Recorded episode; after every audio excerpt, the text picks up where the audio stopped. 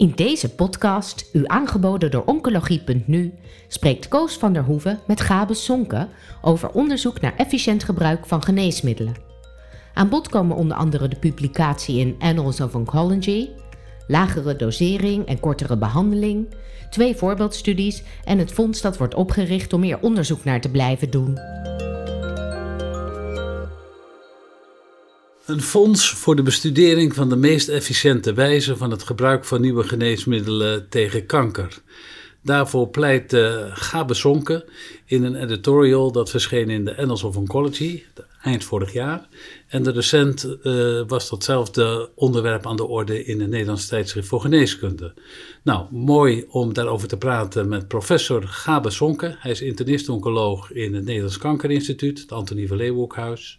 Hij is ook epidemioloog en hij is sinds twee jaar is hij hoogleraar aan de Universiteit van Amsterdam. Welkom, Gabe. Dank je, Koos. Uh, ja, er zijn heel veel medicijnen gekomen in de oncologie de afgelopen tien jaar. En als je kijkt wat we nu gebruiken en tien jaar geleden, is het heel veel verschillend.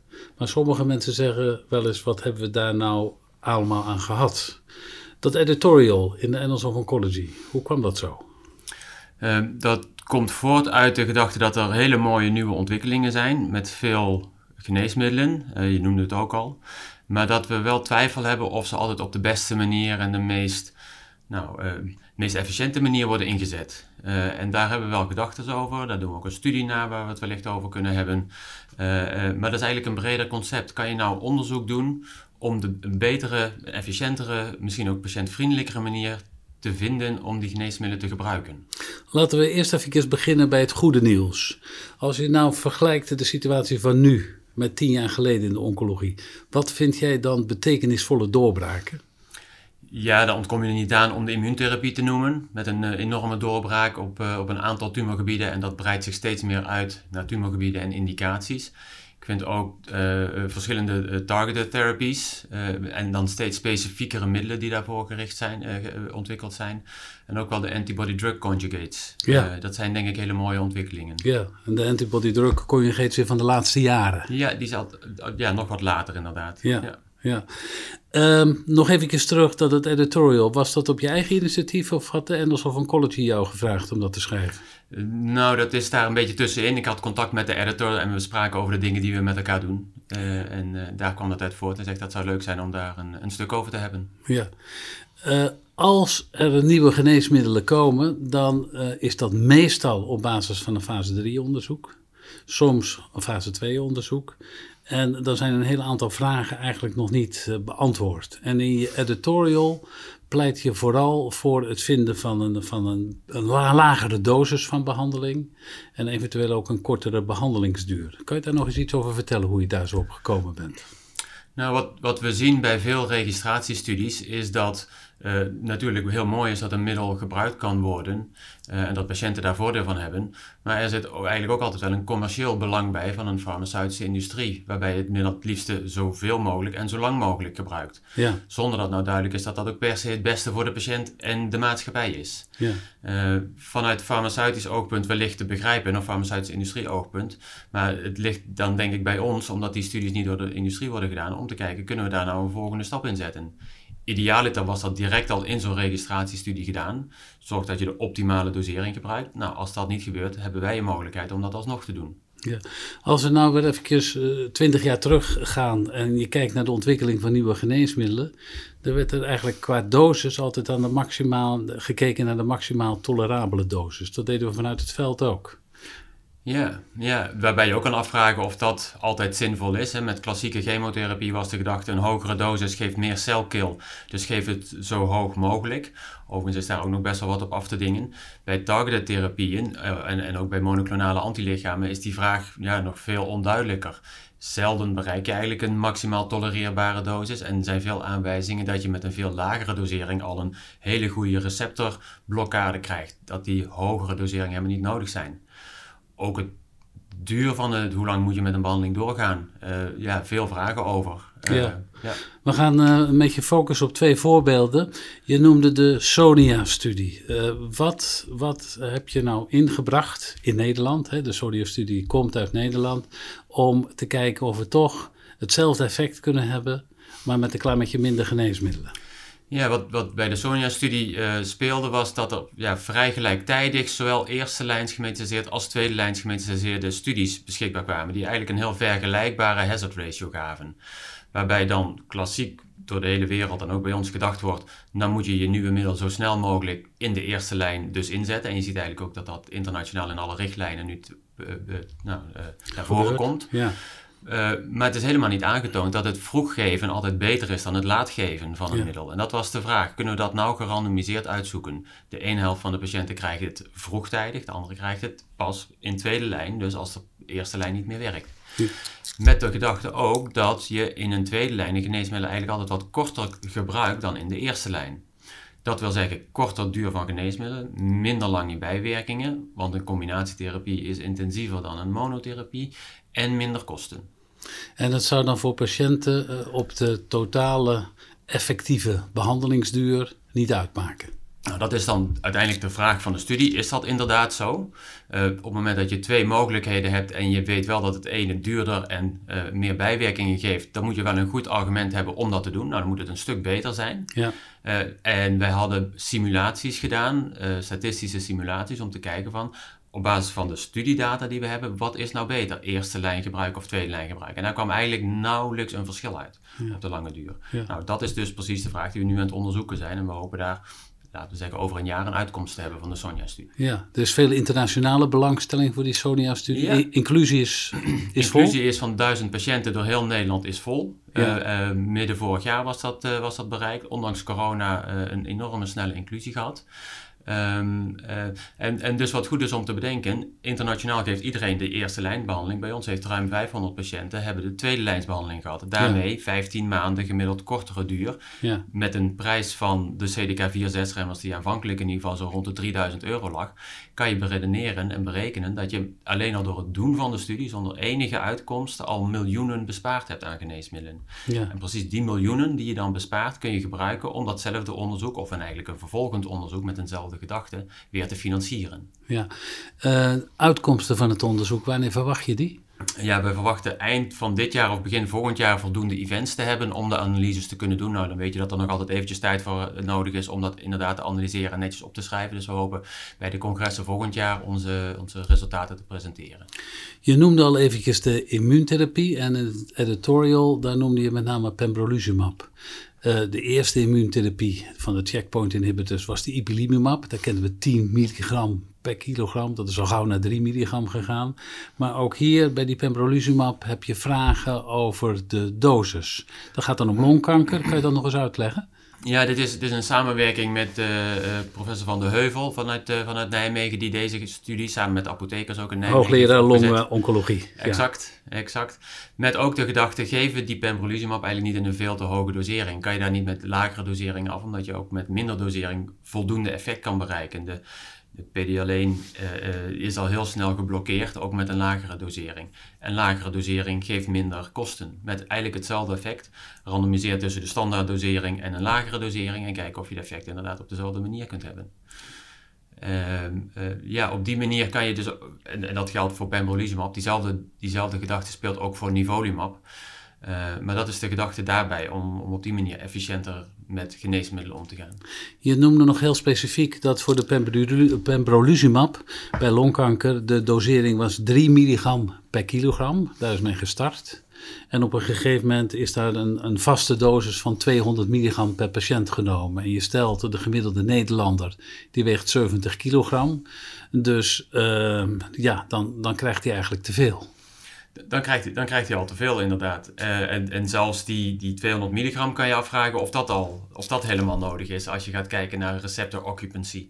Ja, als je nou naar die doseringen kijkt, want ik zei 3 milligram, maar ik bedoelde 2 milligram per kilogram, want anders klopt het eh, niet. Maar ehm, die, die milligrammen per kilogram, als je dat uitrekende en aan een patiënt gaf in geld, en je vergeleek dat met die 200 milligram, was die 200 milligram, dat was een vaste dosis, was dat ook niet één ampul? Was dat dan toch niet goedkoper per, per, per eenheid toediening? De, de 200 milligram goedkoper. Ja, ja? de, de, die moet ik eventjes schuldig blijven. Dat heb ik niet de berekening helemaal zo. Maar zoals het in de studie is gedaan, zijn ze in ieder geval op een, een stuk lagere dosering uitgekomen. Als, als, laat ik zeggen, experimentele arm. Ja. om toch die voldoende effectiviteit te krijgen. Ja. Nog één over de duur van de behandeling. Hè? Dus hoe lang moet je mensen behandelen? Je kent ook de, de studie, denk ik, in Nederland voor de duur van de behandeling van het gemetastaseerd melanoom. Ja. Is dat nog een mooi voorbeeld? Ja, dat is een mooi voorbeeld. Hè? Dus, dus moet je uh, een jaar of adjuvante behandeling, of ook in de gemetastaseerde setting, hoe lang behandel je door? Als je het zo bekijkt, zijn er een heleboel plekken waar je dit soort studies kunt doen. Uh, vanuit mijn eigen wereld, waar ik meer in mammacarcinoom zit, de, duur van het trastuzumab. In de adjuvante setting, wat standaard één jaar is en waar uiteindelijk tot een half jaar terug kunnen gaan, zeer waarschijnlijk. Ja. Uh, maar zo zijn er eigenlijk een heleboel voorbeelden met alle nieuwe middelen en indicaties voor immuuntherapie, voor targeted therapie, kom je daarop uit. Ook vragen die je kunt beantwoorden, of wat nu speelt bijvoorbeeld in de long carcinoomwereld osimertinib, wat in de adjuvante setting nu een registratie gaat krijgen, zou je dat ook, ja, is dat nou zinvol? Hè? Moet je dat iedereen adjuvant geven of kan je wachten tot er een uitzaaiing ontstaat en ga je, ga je het dan geven? Ja, maar die resultaten van die osimertinib die zijn wel indrukwekkend in de adjuvante setting. Die zijn indrukwekkend op progressievrije overleving, maar nog niet op overall survival. en daarvoor doen we het wel op, ja. uh, in de adjuvante setting. Uh, het is mooi dat farmaceutische uh, bedrijven met nieuwe middelen komen. Je noemt ook een aantal hele mooie voorbeelden. Hoe wordt er nou gereageerd op die initiatieven die ontwikkeld zijn? De, daar is veel interesse in. Uh, ja, over het algemeen zullen ze dat niet snel zelf vergoeden, omdat daar toch een, een, een, gedachte achter zit dat je minder omzet maakt. Dat is niet helemaal waar. Er loopt nu bijvoorbeeld bij ons ook een studie, de Donimi-studie van Christian Blank, met ja. neoadjuvant uh, immuuntherapie bij melanoom versus adjuvant. En dan is het zes weken neoadjuvant versus een jaar adjuvant. Ja, daar hebben ze wel de interesse in, uh, in gehad. En, en ondersteunen ze er ook. Ja.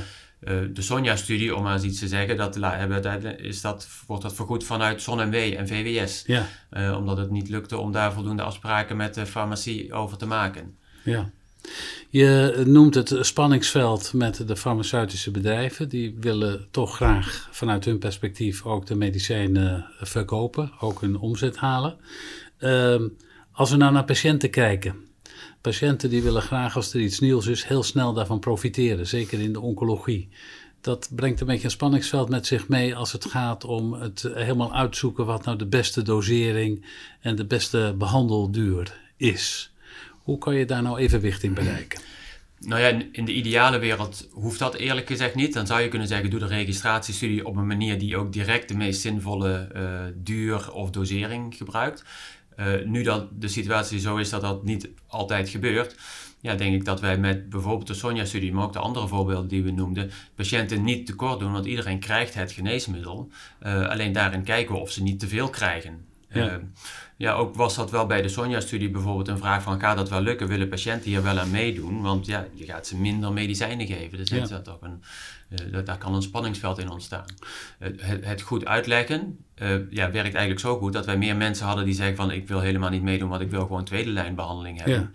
Ja. dan dat ze dat nou een risico vonden. Ja.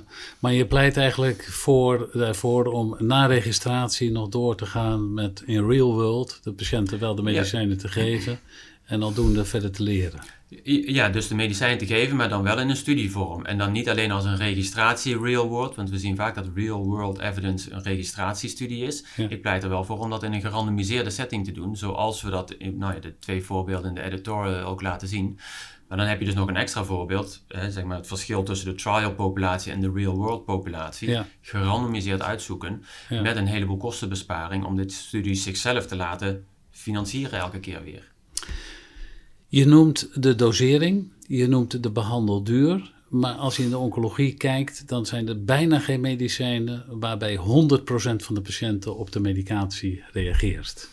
Hoe kunnen we daar nog verbetering in verkrijgen? Dat het aantal patiënten dat baat heeft bij een behandeling groter wordt. Dus dat je ze beter identificeert. Ja, dat, dat is natuurlijk waar we al met z'n allen al, al hele tijd mee bezig zijn. Het zoeken naar, naar ja, predictieve biomarkers in dit geval. Uh, uh, PD-alleen-expressie als je een anti-PD1 of PD-alleen-middel geeft. HER2-expressie als je een anti-HER2-middel geeft. zijn voorbeelden die heel simpel lijken. maar het is zeker niet voor alle middelen even evident. En zelfs voor de immuuntherapie is een PD-alleen-expressie, zoals je ook weet, niet altijd even voorspellend. Nee. Maar toch moet dat de weg zijn om daarna te blijven kijken, om dat goed in te zetten. En dan is het afhankelijk wat voor middelen je geeft. Moet je dat op, uh, op receptorexpressie doen, of moet je naar mutaties kijken, of moet je naar signatures kijken. Ze hebben natuurlijk steeds meer mogelijkheden. Uh, maar het, het, identificeren van de meest gevoelige populatie is daar natuurlijk ontzettend belangrijk bij. Ja. In je editorial pleit je voor een apart fonds om dit soort onderzoek te kunnen doen. Je noemde al ZonMW, die heeft één studie bekostigd. Maar hoe zit het met het fonds? Is dat er gekomen inmiddels? is, is er nog niet gekomen. We hebben de gesprekken met, met VWS, ZonMW, de zorgverzekeraars daarover. Met dus nogmaals de gedachte, zeg de ongeveer 25 miljoen euro die we hebben bespaard door het doen van de Sonja-studie. Om een deel daarvan weer terug te geven aan het fonds, waardoor ZonMW dan een nieuw, nieuwe studies kan doen de gedachte daarbij is, uh, en, een VWS en ZonMW uh, ondersteunen dat. Uh, daar moet een handtekening van een minister onder. En zoals je weet heeft het lang geduurd dat we een minister hadden. Die er verstand van had. Nou, die er überhaupt dat er eentje was die, die missionair was en die daar iets over kon zeggen. Dus vandaar dat dit onderwerp al een tijd op de agenda staat, maar geen knoop over kon worden doorgehakt. Begrijpelijkerwijs heeft de minister met corona ook nog een paar andere dingen die heel hoog op zijn agenda stonden. Maar we hebben binnenkort weer een vervolggesprek om te hopen dat we dit echt, eh, echt voor elkaar krijgen. Ja, en deze minister heeft er waarschijnlijk wel oren naar. Die heeft daar oren naar, want die is erg geïnteresseerd in het zinvol gebruik van geneesmiddelen. Ja. ja. Ehm, misschien kan je dat niet precies zeggen, maar hoeveel geld moet er in zo'n fonds ongeveer zitten? Dus wat, wat vraag je? Eh, de gedachte waar we op inzetten is 10 miljoen euro per jaar. Waardoor je vier studies, die dan gemiddeld vier jaar lopen, kunt laten, laten uh, nou, uh, uitvoeren. Een beetje met de gedachte dat de Sonja-studie zo'n 7,5 miljoen euro heeft gekost aan nou ja, data management, et cetera. nou, is dat ongeveer een, een, een prijs waarop uitkomen of een bedrag. Nou, ik hoop dat dat gaat lukken. Wat zijn je verwachtingen voor de komende vijf jaar? Nou, dat, dat we in Nederland, maar ook internationaal, meer van dit soort studies uh, kunnen gaan doen. En het is ook, ook ja, heel inspirerend om te zien dat we daar veel contacten mee hebben vanuit eigenlijk de hele wereld. Vanuit Canada, Engeland, Australië, eigenlijk overal uh, zie je dit soort initiatieven ontstaan. Uh, en, en, werken we daar ook in samen. Is een, een consortium opgericht uh, uh, waar we elkaar in treffen en waar we kijken of we daar ook samenwerking in kunnen vinden. Om op deze manier ook ons steentje bij te dragen aan het goed gebruik van geneesmiddelen. En het belemmert niet de snelle introductie van nieuwe geneesmiddelen? Op de manier zoals wij het nu doen, zeker niet. Want na registratie, de middelen zijn al beschikbaar, gaan we aan de slag om te kijken hoe het, hoe het nog beter kan. Ja. En tegelijkertijd kunnen we natuurlijk best nog ons best blijven doen om te zorgen dat het ook al voor registratie efficiënter wordt ingezet. Uh, maar dat is denk ik een veel langer en uh, een hobbeligere weg dan deze. Oké, nou een prachtig initiatief. Bedankt voor deze toelichting. Graag gedaan. Bent u geïnteresseerd in meer podcasts? Deze zijn te vinden op de website oncologie.nu.